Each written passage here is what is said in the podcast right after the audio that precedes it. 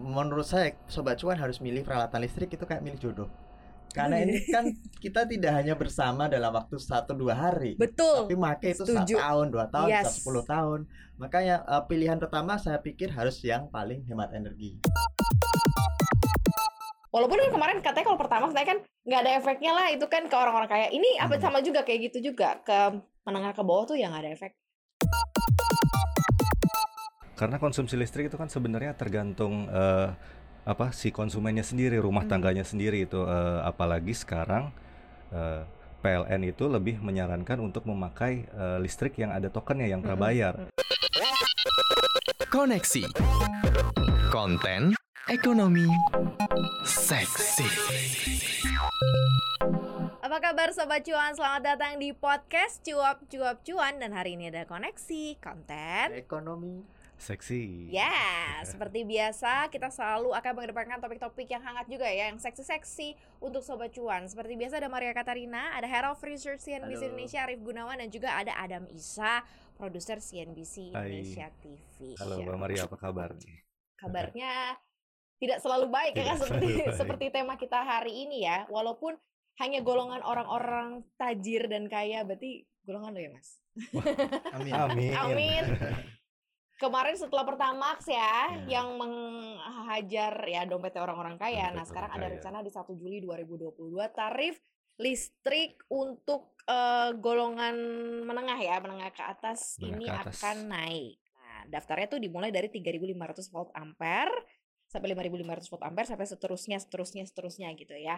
Berarti kan ada kantong orang kaya lagi nih yang akan keluar kocek lebih besar lagi ya untuk kehidupan nih daily basis nih. Nah, gimana ketika kemudian ini bergulir nih apa yang seharusnya kita mulai pahami tarif listrik naik lagi walaupun untuk menyentuh ke orang-orang kaya pasti ada efeknya lah ya.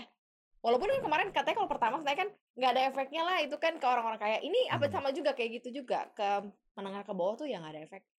ke menengah ke bawah sepertinya tidak Jadi aman dong untuk gua aman. untuk dan sobat cuan. kita sobat cuan sejauh ini akan Sobat aman cuan. Eh, tapi ini hanya eh, memukul ya dalam tanda kutip karena saya pikir mereka golongan berada yang punya 3.500 watt eh, listrik semestinya kenaikan sekian berapa tuh 100 200 perak Iya, itu juga 120 spek. Tarif tidak- dasarnya. tarif dasarnya itu Mhm. tidak terlalu mempengaruhi ini eh, beban pengeluaran mereka sehari-hari karena kan juga mereka sebenarnya kalau kita lihat dari data LPS itu mereka yang punya rekening di atas satu miliar Mhm.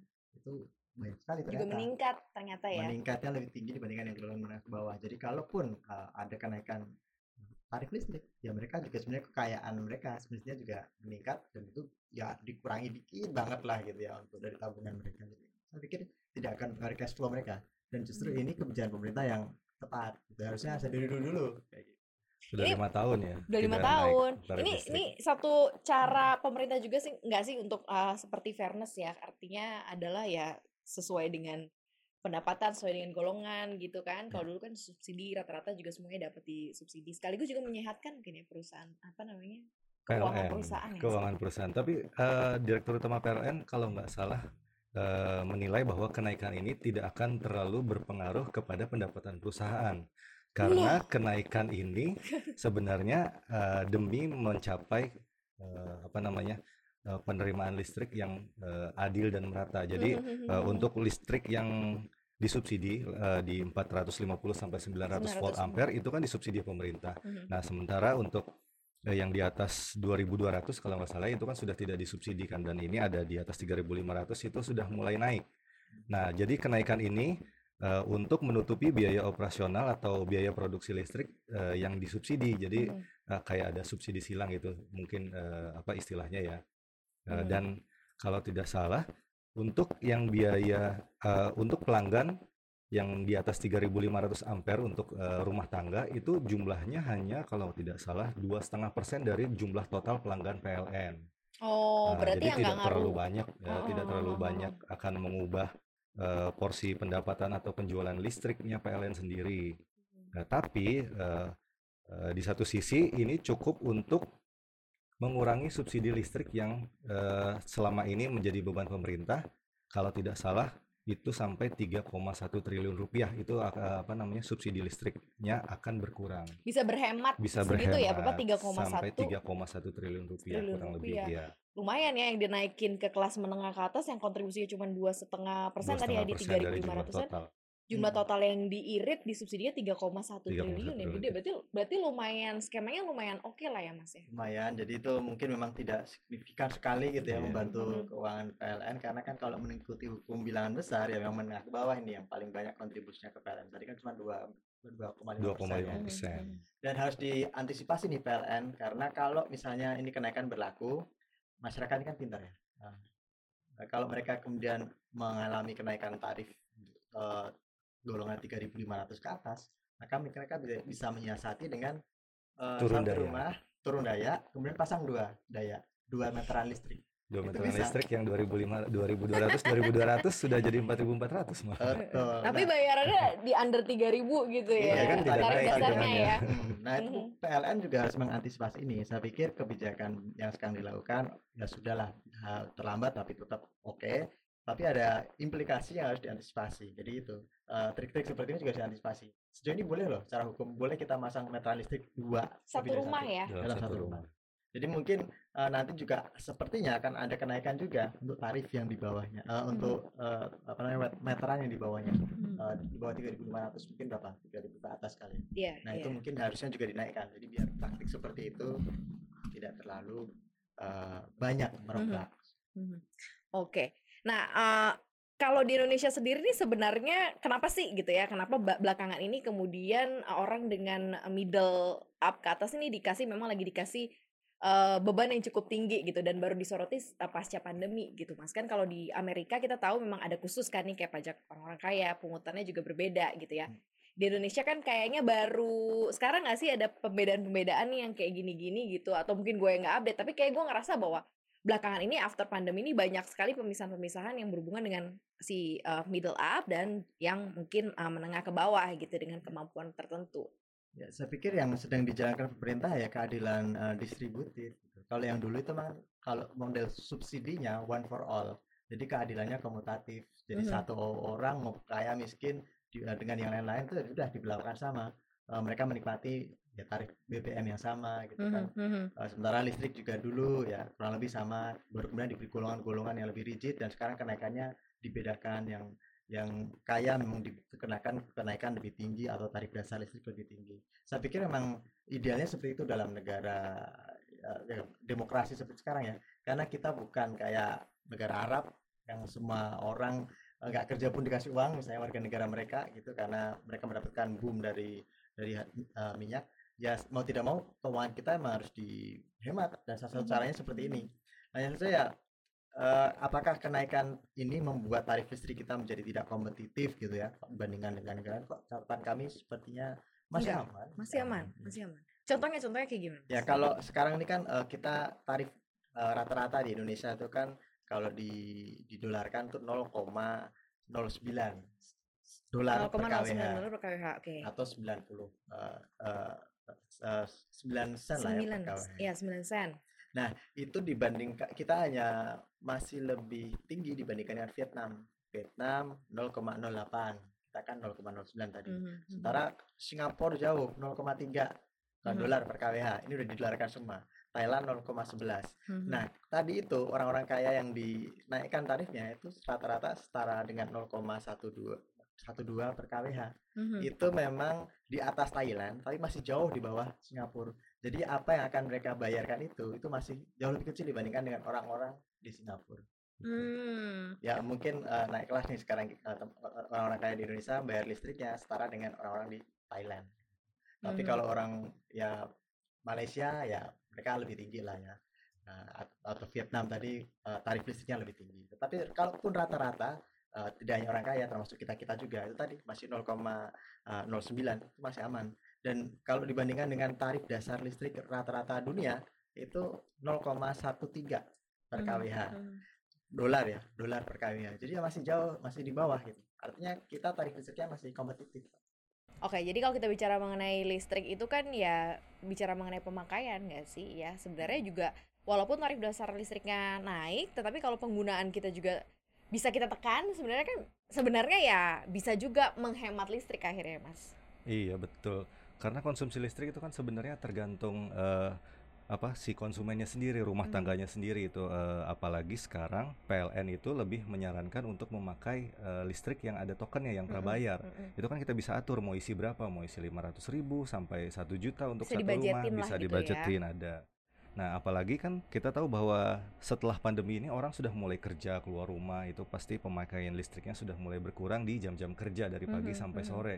Sementara sebelumnya waktu pandemi itu mungkin konsumsi listrik sangat tinggi ya karena kan orang-orang berada di rumah, AC Mm-mm, nyala, TV nyala, semua peralatan elektronik dipakai gitu kan. Itu pasti eh, tingkat konsumsi listriknya lebih tinggi. Sementara untuk saat ini eh, terutama untuk masyarakat yang listriknya dayanya di bawah 3.500 itu pasti kan biasanya adalah golongan pekerja yang setiap harinya keluar Iya, gitu. iya. Nah, untuk yang level 3.500 ke atas ini kemungkinan eh, konsumsi konsumsi listriknya juga tidak akan terlalu tinggi karena biasanya orang-orang dengan rumah yang besar itu tidak terlalu banyak menghabiskan waktu di rumah. Mhm, Nah, mhm. biasanya gitu kan Mhm, ah, pasti akan keluar ada iya, pekerjaan iya. atau meeting dan lain-lain gitu kan. Jadi apakah ini akan terlalu akan berpengaruh kepada eh, pengeluaran seseorang atau pengeluaran rumah tangga? Sepertinya tidak akan terlalu banyak. Kecuali mungkin nanti untuk level eh, gedung-gedung pemerintahan untuk ya yang kategori P1, P2 dan P3 di Yang atas sekarang udah aktif lagi Iya, gitu ya. di atas 6600 Mhm. volt ampere itu pasti akan berpengaruh karena karyawan semua sudah ke Iya, iya. kantor gitu Iya. kan. Itu akan cukup mendukung pemasukan apa penjualan listrik PLN dan pemasukannya sendiri. Tapi masalahnya untuk level yang P1 sampai P3 ini eh, konsumennya hanya sekitar 0,9% dari jumlah total Iya. Mhm. eh, pelanggan PLN. Jadi k- tidak terlalu banyak lah gitu pengaruhnya untuk pendapatannya PLN sendiri sepertinya.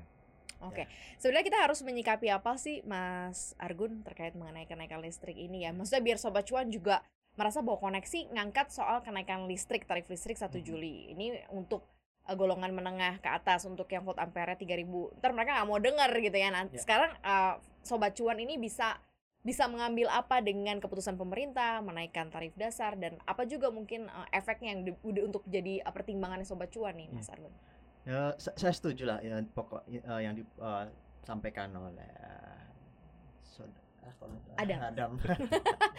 Biasa terjadi di kota besar lupa ya, Pak. saya sudah pikun pikun ini saya. sorry, sorry. Sering eh, lupa aku termasuk jam 11 saat ini. Lanjut aja mas, ini nggak gue potong. Oke, jadi eh, saya setuju dengan poin Adam bahwa sekarang ini memang PLN sedang mendidik masyarakat untuk melakukan Oke. konservasi energi. Oke. Kalau kita bicara soal peralatan listrik, menurut saya sobat cuan harus milih peralatan listrik itu kayak milih jodoh. Karena ini kan kita tidak hanya bersama dalam waktu satu dua hari, Betul. tapi make itu satu tahun, dua tahun, Yes. sepuluh tahun.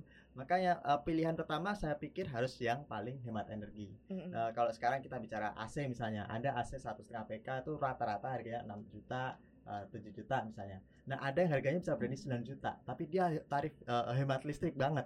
Mhm. Dan eh, kalau dihitung-hitung mungkin bisa memberikan penghematan 50.000 per eh, bulan misalnya. Mhm. Ya sudah, Anda dalam 10 tahun itu ada berapa bulan kalikan dengan penghematan 50.000 itu itu jauh lebih apa ya nilai ekonominya lebih gede dibandingkan dengan ya selisih berapa 3 atau 4 juta Iya tadi benar itu benar dibandingkan dengan benar. produk-produk biasa.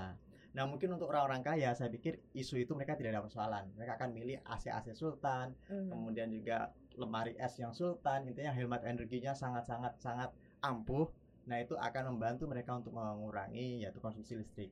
Sementara mungkin masyarakat menengah ke bawah ya Hmm. memang mereka akan kesulitan untuk mengejar produk-produk itu yang eh, apa namanya hemat energi banget. Tetapi Hmm. saya pikir banyak pilihan. Kalau AC misalnya ada hemat energi yang low watt misalnya meskipun belum inverter. Nah itu yang harus dijadikan pertimbangan gitu. Mhm. Kemudian di sisi lain ya kita memang harus mengakui apa yang dilakukan oleh pemerintah sekarang ini bisa dibilang untuk menyelamatkan kita juga. Mhm. Karena kalau dan juga uh, postur ekonomi uh, Indonesia. Karena kalau kita ada kenaikan tarif listrik sementara kondisi ekonomi masih setengah ya setengah pulih seperti sekarang, ya itu akan me- menekan golongan menengah ke bawah juga kalau itu ditarik dinaikkan secara uh, serempak ke semua golongan. Di sisi lain kenaikan uh, serempak ke semua golongan akan menekan inflasi kita, akan menjadi semakin panas inflasi kita. Mhm. Dan Mhm. inflasi panas otomatis menekan daya beli, pertumbuhan ekonomi bisa terganggu. Saya pikir apa yang dilakukan pemerintah ini taktis gitu. Ya ya ya. Membantu kita dan juga secara bersamaan membantu mereka sendiri untuk menjaga postur ekonomi dan APBN. Hmm. Kita juga sebagai masyarakat harusnya eh, harusnya saat ini harus lebih cerdas ya. Jangan sedikit-sedikit kita sebagai masyarakat apa-apa yang dinaikkan pemerintah maksudnya kayak React pertamax gitu ya. terus biaya listrik dilihat sebagai suatu hal yang negatif Iya, gitu iya, kan iya, iya. Nah, karena kan kita tahu bahwa eh, untuk produksi listrik sendiri setiap kenaikan harga minyak dunia satu dolar itu akan mempengaruhi biaya produksi listrik bahkan di Yes. tahun 2022 ini aj- saja eh, kompensasi listrik yang harus ditanggung pemerintah atau biaya subsidi yang harus ditanggung pemerintah itu sudah mencapai 65 triliun kalau tidak salah. Mm-mm. Nah, itu kan cukup tinggi. Sementara kalau untuk eh, kalau ini dinaikkan dan untuk golongan tertentu saja melindungi masyarakat eh, menengah ke bawah, sementara ma- masyarakat menengah ke atas yang pendapatannya sudah mulai pulih, sudah mulai lebih banyak, jelas lebih banyak Mhm. daripada yang menengah ke bawah, itu turut berkontribusi kepada penerimaan negara gitu kan. Jadi kita harus lihat faktor menaikkan tarif listrik ini apa sih gitu kan. Jangan se- Iya. serta merta ada yang naik langsung Iya. react gitu ya, nggak dilihat lebih dalam makanya dengerin koneksi. Jadi tahu nih maksud dan tujuan pemerintah tuh seperti apa, dampaknya juga untuk masyarakat luas seperti apa. Iya, Detailnya betul. tadi juga udah disampaikan nih sama Mas Argun dan juga Mas Adam ya. So segitu aja kali ya bahasan kita hari ini ya. Semoga sobat cuan tercerahkan dan merasa bahwa uh, setiap kali ada isu dilihat lagi dari sisi yang uh, paling dalam juga gitu ya setelah dengar koneksi pastinya. Jangan lupa untuk dengerin uh, konten-konten seksi kita lainnya di mana aja Mas Adam. Iya, jangan lupa saksikan dan dengarkan konten-konten podcast Cuap Cuap Yes. Cuan di Spotify, di Apple Podcast dan juga di Google Podcast dan terakhir ada di Anchor. Ya, Gitu jangan ya. lupa juga untuk follow akun Instagram kita ya di @cuap underscore cuan dan untuk subscribe nih YouTube channel kita di cuap cuap cuan like share komen ya kasih kita masukan untuk buat konten-konten yang oke-oke lainnya. Dan jangan lupa podcast kita hari ini juga tayang di CNBC Indonesia TV terima kasih sobat cuan. Sehat-sehat terus. Maria Katarina pamit. Argun pamit. Ada misal pamit. bye sobat cuan